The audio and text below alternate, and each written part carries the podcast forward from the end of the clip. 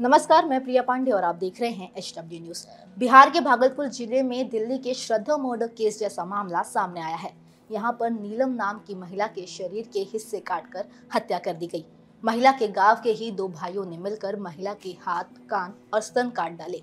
क्या है पूरा मामला आपको बताते हैं, लेकिन उसके पहले हम आपसे अपील करेंगे कि इस वीडियो को बड़े पैमाने पर शेयर करें।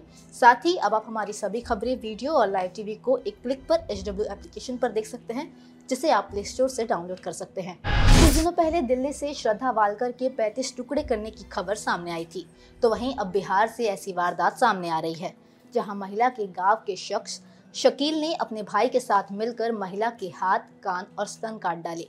आरोपी उसका पैर भी काटने जा रहा था, लेकिन किसी की आहट सुनकर दोनों वहाँ से भाग निकले। महिला को ढूंढकर इलाज के लिए ले जाया गया, लेकिन ज़्यादा खून बह जाने के कारण रस्ते पर ही महिला ने दम तोड़ दिया। पुलिस ने मुख्य आरोपी शकील और उसके भाई मोहम्मद को गिरफ़्तार कर लिया है। घटना शनिवार को पीरपेटे गाँव में हुई थी। तो वहीं इस मामले में मीडिया से बात करते हुए महिला के बेटे ने बताया कि वह अपनी माँ को लेकर साइकिल से पीरपेटी बाज़ार गया हुआ था।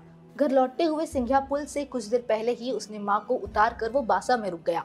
माँ पैदल ही घर जाने लगी। उसी समय शकील और जुद्दीन ने वारदात को अंजाम दे दिया। उधर से गुजर रहे एक शाहगिर ने महिला का चीखना कराहना सुनकर महिला के पति अशोक यादव को फ़ोन किया। पति ने बेटे को जानकारी दी। जब बेटा माँ के पास पहुँचा तो माँ खून से लथपथ दिखी। इसी हालत में माँ ने बेटे को बताया कि पीरपैटी बाज़ार के शकील ने अपने साथी के साथ मिलकर धारादार हथियार से मेरे अंग काट डाले और किसी को आता देख दोनों वहाँ से भाग निकले। तो वहीं पुलिस ने हत्या में इस्तेमाल किए गए हथियार भी बरामद कर लिया है। आरोपियों ने मुर्गी काटने वाले चौपर से महिला के अंग काटे थे। पुलिस ने आरोपियों के घर से और भी हथियार बरामद किए हैं। घटनास्थल से एक की चप्पल और गमछा, टूटी चूड़ियाँ और खून से सनी मिट्टी भी मिली है।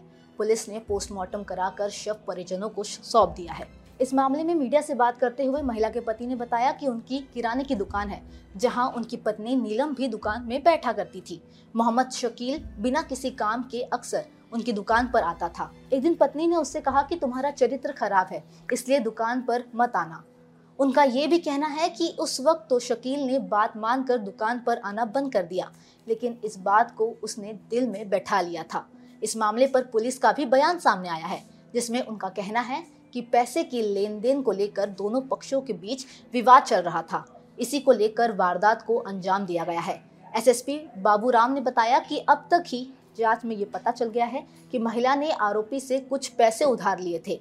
पैसे लौटाने को लेकर एक महीने पहले भी दोनों पक्षों में विवाद हुआ था। शनिवार को इसी को लेकर आरोपियों ने महिला पर धाराधार हथियार से हमला कर दिया। तो वहीं अगर हम देखें तो बीते कुछ दिनों से ऐसी दिल दहला देने वाली वारदात ज़्यादा सामने आने लगी है। ऐसी खबर लोगों को विचलित कर देती है और इसे एक विशेष समुदाय से जोड़कर देखा जाता है। लेकिन हम आपसे अपील करेंगे कि ऐसी वारदात को कृपया किसी धर्म जेंडर या कास्ट से जोड़कर न देखें।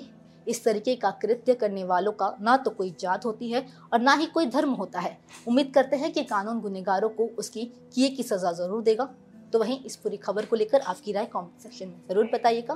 फ़िलहाल इस खबर के लिए सिर्फ़ इतना ही। देश और दुनिया की अन्य खबरों के लिए देखते रहे एच डब्ल्यू अब खबरें पाइए सबसे पहले। हमारे मोबाइल न्यूज़ एप्लीकेशन पर। एंड्रॉइड या आईओएस प्लेटफॉर्म पर जाइए। एच डब्ल्यू न्यूज़ नेटवर्क को सर्च कीजिए डाउनलोड कीजिए और अपनी सुविधानुसार भाषा का चयन कीजिए। खबरों की भीड़ में अपने काम की खबर पाते रहिए।